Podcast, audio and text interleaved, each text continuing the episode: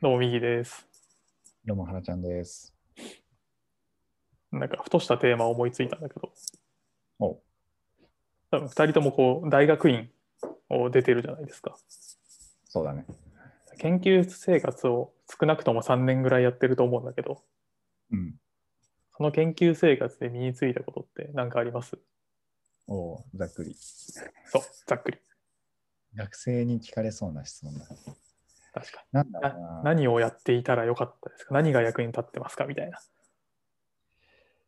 一番は当たり前かもしれないけど、論理的思考力じゃない？論文の書き方とか、うんプレゼン方とか、その、まあ、この専門性が身についたのもあるけど、やっぱ論理的に文章を書いたり、表現する能力が高まったのかなとは思いますね。ずっと、一応ね、研究分野としては、その人工知能とか、そういった分野をやってたんだけど、そこの分野の、いわゆるなんだろうな、コンピューターサイエンスとか、そこの AI の最新の動向みたいなところは、あと自分でプログラミングしてとか、そういった技術とか専門性みたいなのは、ある程度身についたなっていう感覚はあるけど、ただそれってまあ、誰でも時間かければ身につくんじゃないかなと思うんだけど、研究室生活で身につくっていう話で言うと、やっぱ論文めちゃくちゃ書いてたからさ、うん。10回ぐらい書いたのかなと。で海外の国際会学会とかも3回か4回とか行ってたから、そういうので、ひたすら論文を読んで論理的な文章を書くっていう、でかつ論理的な文章を書く上で、研究っていう分野だとやっぱ新規性みたいなのがさ、一番問われるから、うん。自然とマーケティングみたいな感じで、なんか市場調査して、ニッチな領域調べて、そこに対して自分の新規性を出して、競争優位を出してみたいな、なんかそういう感じをずっとやってたかな。なるほどね。確かに、か、何学びましたか？そうだな。パッと思いつくのは、あの、本当かぶるんだけど、ロジカルに物事を考えることで、特にプレゼンテーションをうちの研究室では重視してて、うん。あの、まあ、なんだろうな、研究成果が良くても発表が悪かったら伝わらなくて、こう、質疑応答でボコられてみたいな。うん。だから、少なくとも自分がやった成果はきちんと伝えるためにもプレゼンテーションしろっていうのが結構方針であって、週にね、2回ぐらい全体発表みたいな、で質疑受けるみたいな場があったんだよね。うん。あの、まあ、それは誰が発表するかはもちろん周りだったから、自分は月に1回とかぐらいしか回ってこないんだけど、ああ、なるほどね。まあ、でも人の発表を見て、あの、なんだろうな、ロジックが飛んでるところとか、なんかその結果の解釈ってそれでいいんですかっていうのを考えるのも、あの、勉強になったし、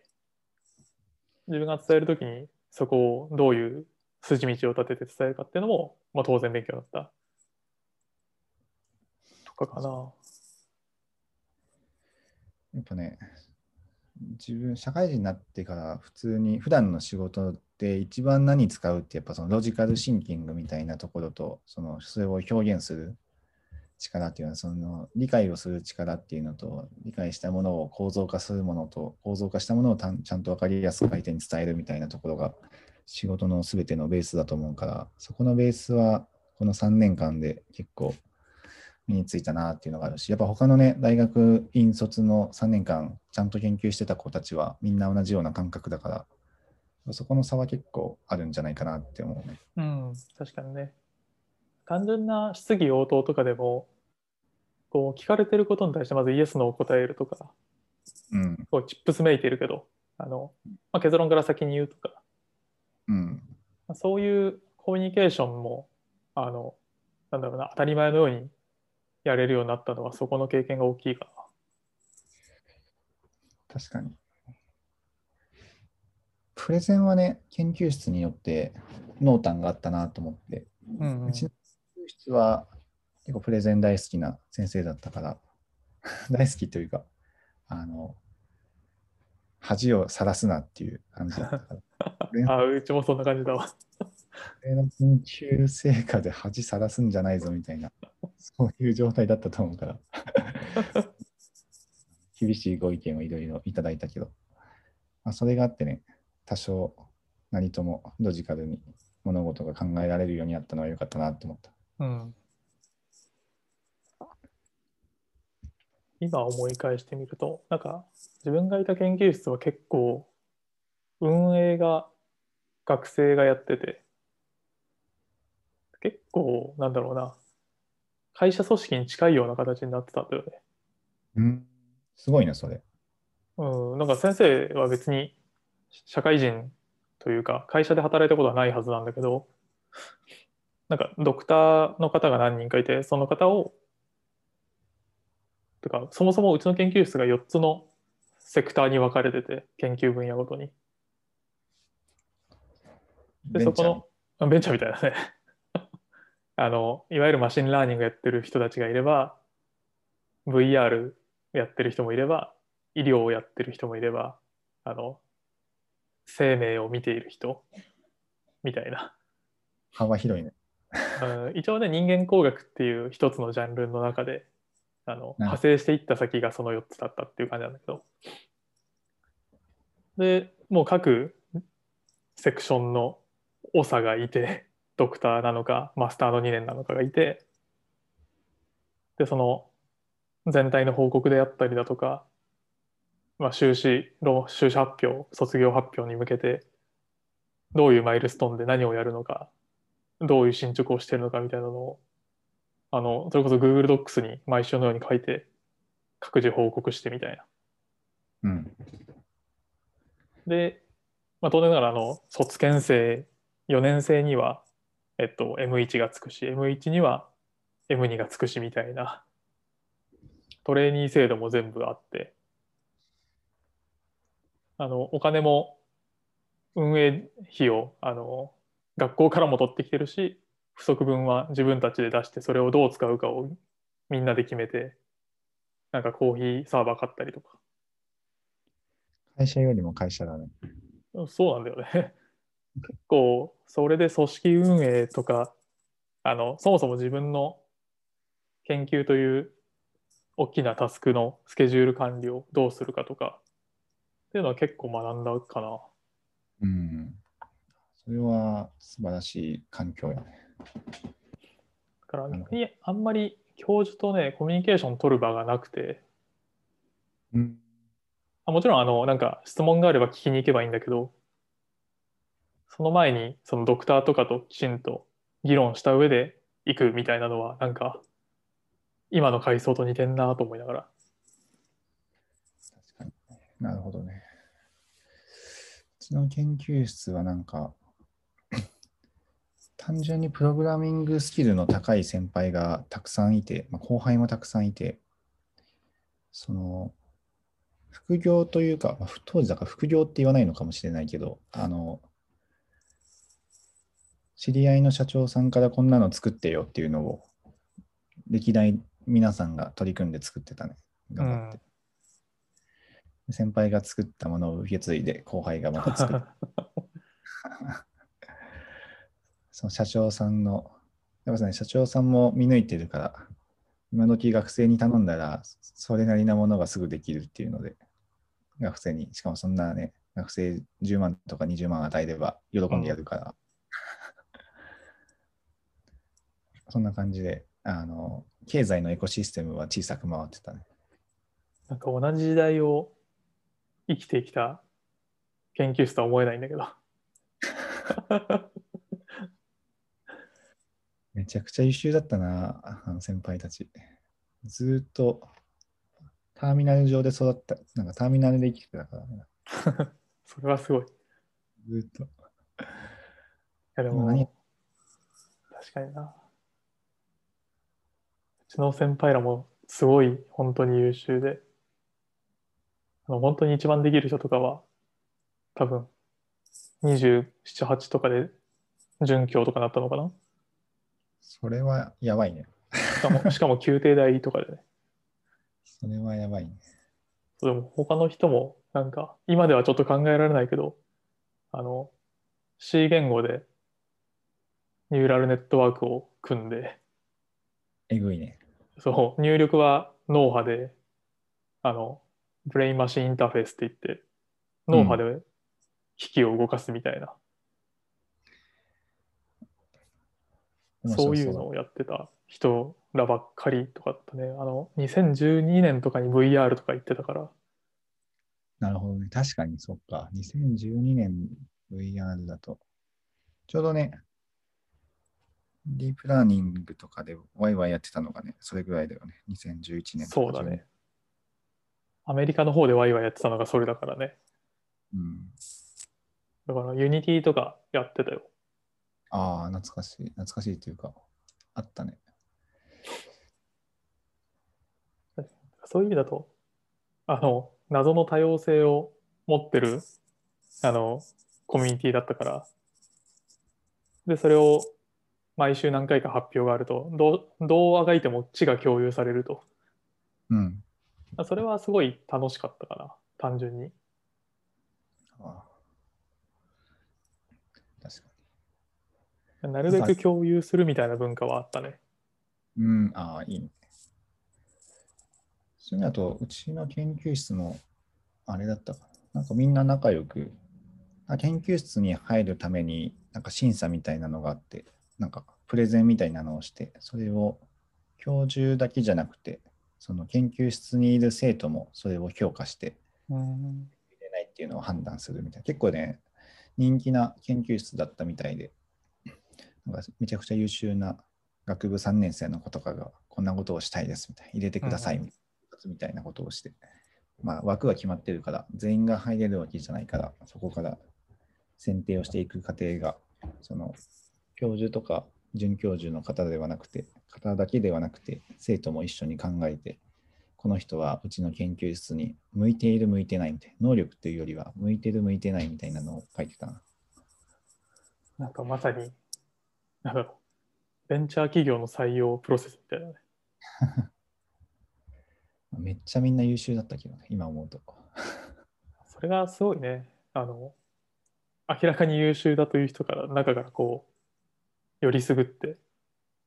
多分マインドが合うとかそういう感じでしょ？うん、あ、そうそう。なんか、英語で質疑応答とかしてて、学部3年生の子が。へあの研究室の准教とかドクターの方とか、な3割ぐらいかな。外国人の方だったから、結構英語の質疑とかもあったりして、とりあえず、あの試しに英語で質問してみて、どれぐらい回答できるかっていうのを試してたんだけど、なんか日本語の回答よりも英語の回答のがスマートに回答してる子がいて、なんだこの子と。え。すごいね、この子みたいな。っていうコメントでした。だから結構、さっきの研究室で学びっていうところで、その、論理的思考力の他に一つあったと思ったのが、国際感覚みたいなのは少し研究室の中で培われた気がした。教授がグローバル思考というか、あの、まあね、特にこういう AI とかその界隈だと、やっぱ、有名な国際会議に論文を採択させないとなかなかプレゼンスを上げられないから、そこにかなりフォーカスして、有名な国際会議を目指して、難関国、いわゆるなんかね、採択率20%とかぐらいの難関国際会議をみんなで目指して、そこに発表してっていう感じだった。うん、なるほどね。確かになんか隣の研究室とかそんな感じだった。うん。あなんかそういうトリプル AI みたいなやつとかね、1回とか、あそうか、トリプル AI も自分たまたまラッキーパンチでトリプル AI っていう結構多分 AI の中では比較的難しい国際会議に。フルペーパーじゃないけどショートペーパーかな。採択されて行ったことがあったんだけど、うんうん。やっぱ周りの人たち、めちゃくちゃ世界中から優秀な人めちゃたくさんいて、なんかグなんかね、 GAFA とかの人たちばっかで、あとね、日本からもね、そういう有名な大学のあの博士の人とかいっぱいいて、完全に自分場違いだなとか思いながら、完全にラッキー、完全にラッキーパンチできたなって思いながら 話してたけど、なんかああいうの見て、やっぱこういう、なんだろう、専門、尖った専門性の最先端で、なんか活躍してる人たちってかっこいいなって思ったのと同時に勝てないなって思った。23とか24ぐらい世界見ちゃった。あの、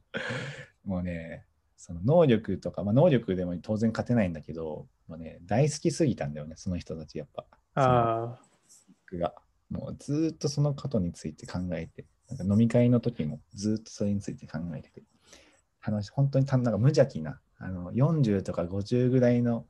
おじさんたちが無邪気に話してたから、これ勝てないなと思って。なるほどね。なんか英会話で、なんかね、あの海外の美女の講師をいかに口説くかみたいなね、そんなことやってる学生が 勝てるわけないなと思って。いやでも貴重な経験してるね。うん。やっぱ海外と共同研究もあったから、それで2年間だ、2年間じゃない、2ヶ月だけね、オーストラリア行くことができたから、そういったので、いろいろ人生経験としては楽しむことができたなと思って、研究室とか今の教授には非常に感謝をしておりますね。なかなか卒業してから会えてないから、ちょっといつか感謝の言葉を言わないとなと思いつつ。ああ、いいじゃん。あの、毎年採用の時期とかにかまけて話しかけに行ったりしてますよ、僕。今年いい学生いないですか？みたいな。そしたら説明しに来いとか言われて。あの、こういうことやってますみたいな説明をたまにしてますよ。Facebook はね、つながってるから、多分 Facebook 上でお互いに認知して、コメントがリアクションぐらいはしてるんだけど、ちゃんとね、対面では会ってなかったのと、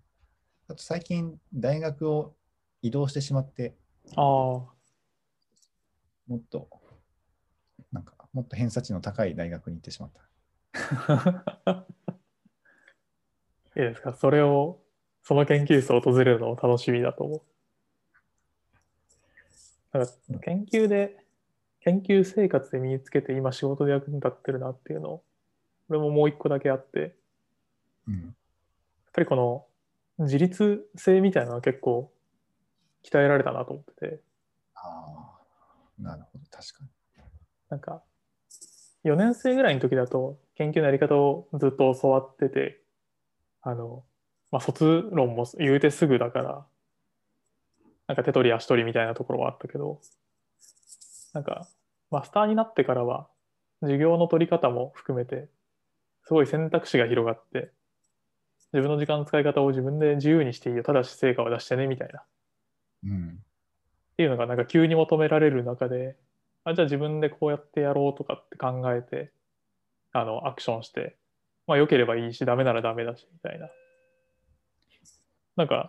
その辺の試行錯誤がたくさんできたのは、あの2年間だったなと思ってて。うん。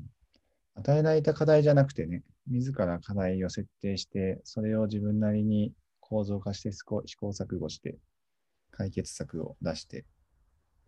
なんかシミュレーションなのか何か実験して仮説検証していくみたいな一連のプロセスをぐるぐるずっと回し続けるのは、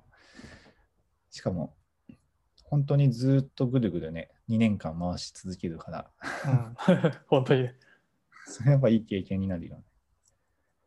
それ多分どの分野でもみんなそうなんだろうね、きっと。そうだろうね。あの、自分は人間工学で電気系にいたけど、多分科学系でもそうだろうし、うん。建築でも多分そうなんじゃないかなと思ってて。なんかね、あの、マスターに上がって思ったのは、プロブレムを設定さえしてしまえば、本当は How は好きにやっていいよみたいな感じだったと思ってて。うん。ただ、あの、説明ができればいいみたいな。なんでその How にしたのとか、その How の優位性は何なのみたいな。うん。思ってて、あの先輩方が C でずっと書いてた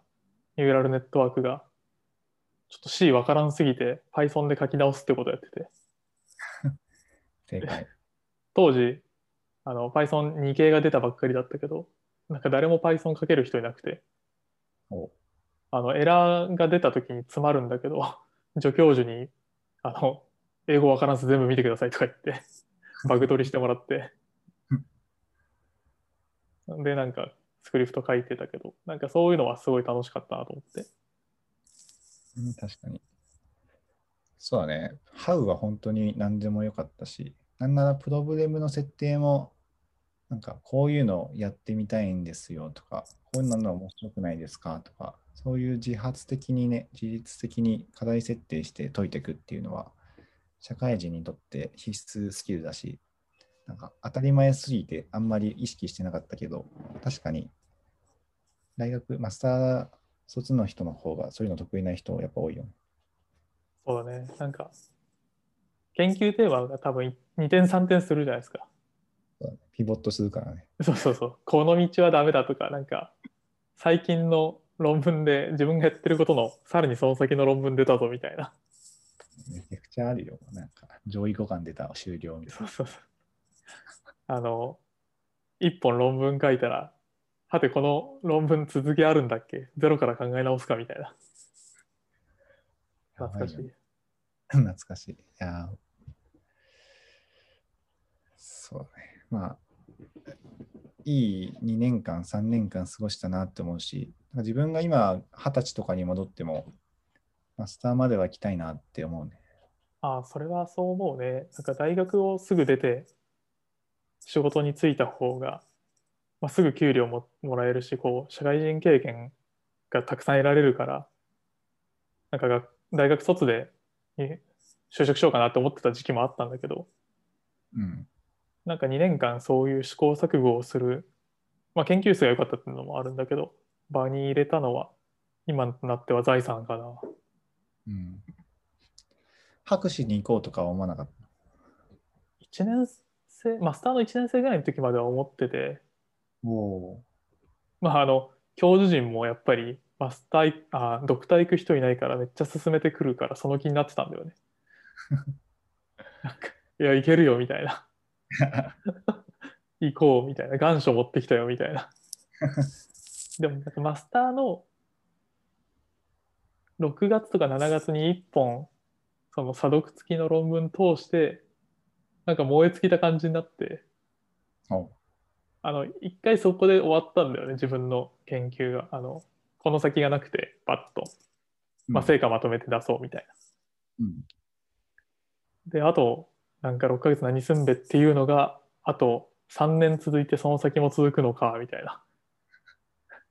ここじゃないなと思って、あの、D しましませんって言った記憶がある。なるほどね。D ね。自分もちょっと、同じだ、本当ね、似たような境遇だったし、似たような感情を持ってたね。なんか、査読付きの論文誌かな？なんか、博士に、博士を卒業する要件が、うちの場合だと、その査読付きの結構ちゃんとした論文誌を3本以上通すみたいな内容あの国際会議とかじゃなくて、その論文誌に査読付きのやつを出す、通すっていうので、で運よく2つ卒業する間近までに通って、うん。あと1本だねってなって、あと1本1年で書いたら、1年で博士取れるよって言われて、で実際、先輩で1年3ヶ月か1年半年ぐらいで博士取ってる先輩がいて、その方はなんか1年間 MIT に留学して、なんかえのように勉強して、そこでなんか1年間で3年間分ぐらいを多分生きてきたんだと思うんだけど、だから結構そうやって卒業できたケースがあったから、そういうのいいんじゃないっていう話に少し心躍らされたことはあったんだけど、まあ、さっきと全く同じように、これはこの先僕はどうなるんだろうかって、この このカッティングエッジのさらなるあの尖ったところをずっとやっていくんだろうかっていうところに対して、なんかあんまり、あと周りがさ、エンジニアさんというか、その社長さんの依頼に対して、なんかシステム作ったり、アプリ作ったりして、和気あいあいとしているところも一緒に見てたからさ、とりあえずちょっと自分も携わってたから、そっちの方が楽しいなっていう。純粋にね。今思うと、やっぱその研究、尖った研究をずっとし続けている人たちって、やっぱ博士卒の人たちって、多分、マスターの人とはまあ全然見えてる世界も全然違うだろうし、うん。まあ、そういうせそういう人生も一つあったんだろうなと思うから、まあ、今思っ今まあ二十歳に戻ってじゃあドクターになるかっていうとね、まあ、ならないんだろうけど、まあでもね、あの、社会人ドクターとかね、道もあるから、そうだね。ああ、そう、それはね、ちょっと思ったな。確かに。それね、教授に最後言われたな。まあ、最後、社会人ドクター違うから帰っておいでよって。なんか就職してからとかの方が、なんか自分の中でその学問を学ぶ理由もすごい明確になってるし、うん。確かに。すごくいいよっていうのをあの自分の研究室に社会人ドクターでいらっしゃってた某車メーカーの CTO の人だったのかなうん。に言われて、ああ、そういうもんすかねとかって言ってた記憶がある。確かに。社会人ドクターとかさ、化け物だけどね。いや、本当そう思こんな時間の使い方してるんだよ。半端ないと思うけどね。だって、その研究に、研究しかしてないさ、2年間でさ、全然時間足りないなとか、う。うなんん。か、もうピボットしまくってるのに、普段仕事していて、隙間時間でその成果を出すって、どんだけ優秀なんだよとか思いながら見てたけど。あ、なんか、それ、それを思って質問したら、なんか楽しすぎて、逆に寝てなくて、あの、まずいみたいなこと言ってたね。まあ、そうだろうね。てか、まあ、やっぱ楽しい、もう本当に心の底から楽しいと思える領域じゃないと、わざわざ社会人ドクターやろうとか思わないよ。うん。確かむしろ、社会人ドクターということになることで、その領域の、なんだろうな、試行錯誤を突き詰めれることと、ある意味有識者の第三者、その会社の関係ない人とかに壁打ちしてもらえるのはすごくいいって話を、あの、その CTO の人はしてたね。ああ、確かにね。そっか。なんか学生に戻って、教授の方が年下なんだけど、多分、うん。あの、壁打ちをして、ああ、そうですね、とかってやるのが楽しいってああまあ、わかんなくはない。言ってた。わかんなくはないし、どうそれ楽しい分野だったらやってみたいなって思うけど、なかなかね、時間との兼ね合いと、モチベーションが、半年とかならね、やってみたいなと思うけど、3年間ってなるとなかなか。いや、なんか原ちゃんは2年後ぐらい今のやつが終わったらどっかでマスターをやってそうだね。社会人マスターを。ああ、別 別ジャンルで。チャンネル。いやー、そうかな。それか、ドクターなのか。まあ、ただね、アカデミックな世界もね、好きだからね、もともと。自心由だよね。うんまあただ、だからそれか、もうゴリゴリビジネスを回して、そっちであ試行錯誤して、ピボットしまくって、こ小金稼ぎをしてるかもしれない。ね、小金の。はいまあ、またドクターに戻るようなことがあったら教えてください。そうですね。お疲れ様でした。はい、お疲れ様でした。